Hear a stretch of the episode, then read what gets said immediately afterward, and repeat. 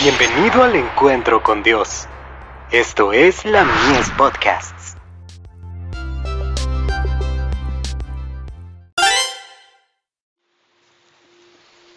Recibiréis poder.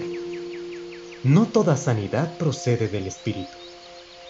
Muchos me dirán en aquel día, Señor, Señor, no profetizamos en tu nombre, y en tu nombre echamos fuera demonios, y en tu nombre hicimos muchos milagros. Y entonces les declararé, nunca os conocí, apartaos de mí, hacedores de maldad. Mateo capítulo 7 versos 22 y 23. Necesitamos estar anclados en Cristo, arraigados y fundados en la fe.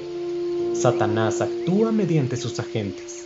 Elige a quienes no están bebiendo de las aguas vivas, cuyas mentes están sedientas por algo nuevo o extraño, y siempre listas a beber de cualquier fuente que se les presente. Se escucharán voces que dirán, mirad, aquí está el Cristo, mirad, allí está, pero no les creáis. Mateo capítulo 24, verso 23. Tenemos evidencias inequívocas de la voz del verdadero pastor, y Él nos llama a que lo sigamos. Dice, yo he guardado los mandamientos de mi Padre. Juan capítulo 15, verso 10. Él conduce a sus ovejas por el sendero de la sincera obediencia a la ley de Dios, pero nunca los estimula la transgresión de ella. La voz de los extraños es la voz de quien ni respeta ni obedece la ley santa, justa y buena. Muchos hacen gran profesión de santidad y se jactan de las maravillas que realizan al sanar a los enfermos, cuando en realidad ellos no toman en cuenta esta gran norma de justicia. Entonces, mediante el poder de quien realizan tales sanamientos?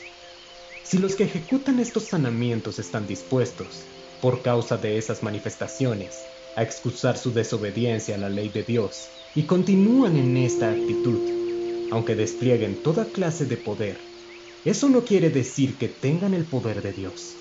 Por el contrario, es el poder del gran engañador el que obra los milagros. Transgrede la ley moral y emplea todo artificio que puede para impedir que los hombres disciernan su verdadero carácter. Se nos advierte que en los últimos días obrará con señales y milagros mentirosos. Continuará con estos portentos hasta el fin del tiempo de gracia, para usarlos como evidencia de que es un ángel de luz y no de oscuridad. The Review and Herald, 17 de noviembre de 1885.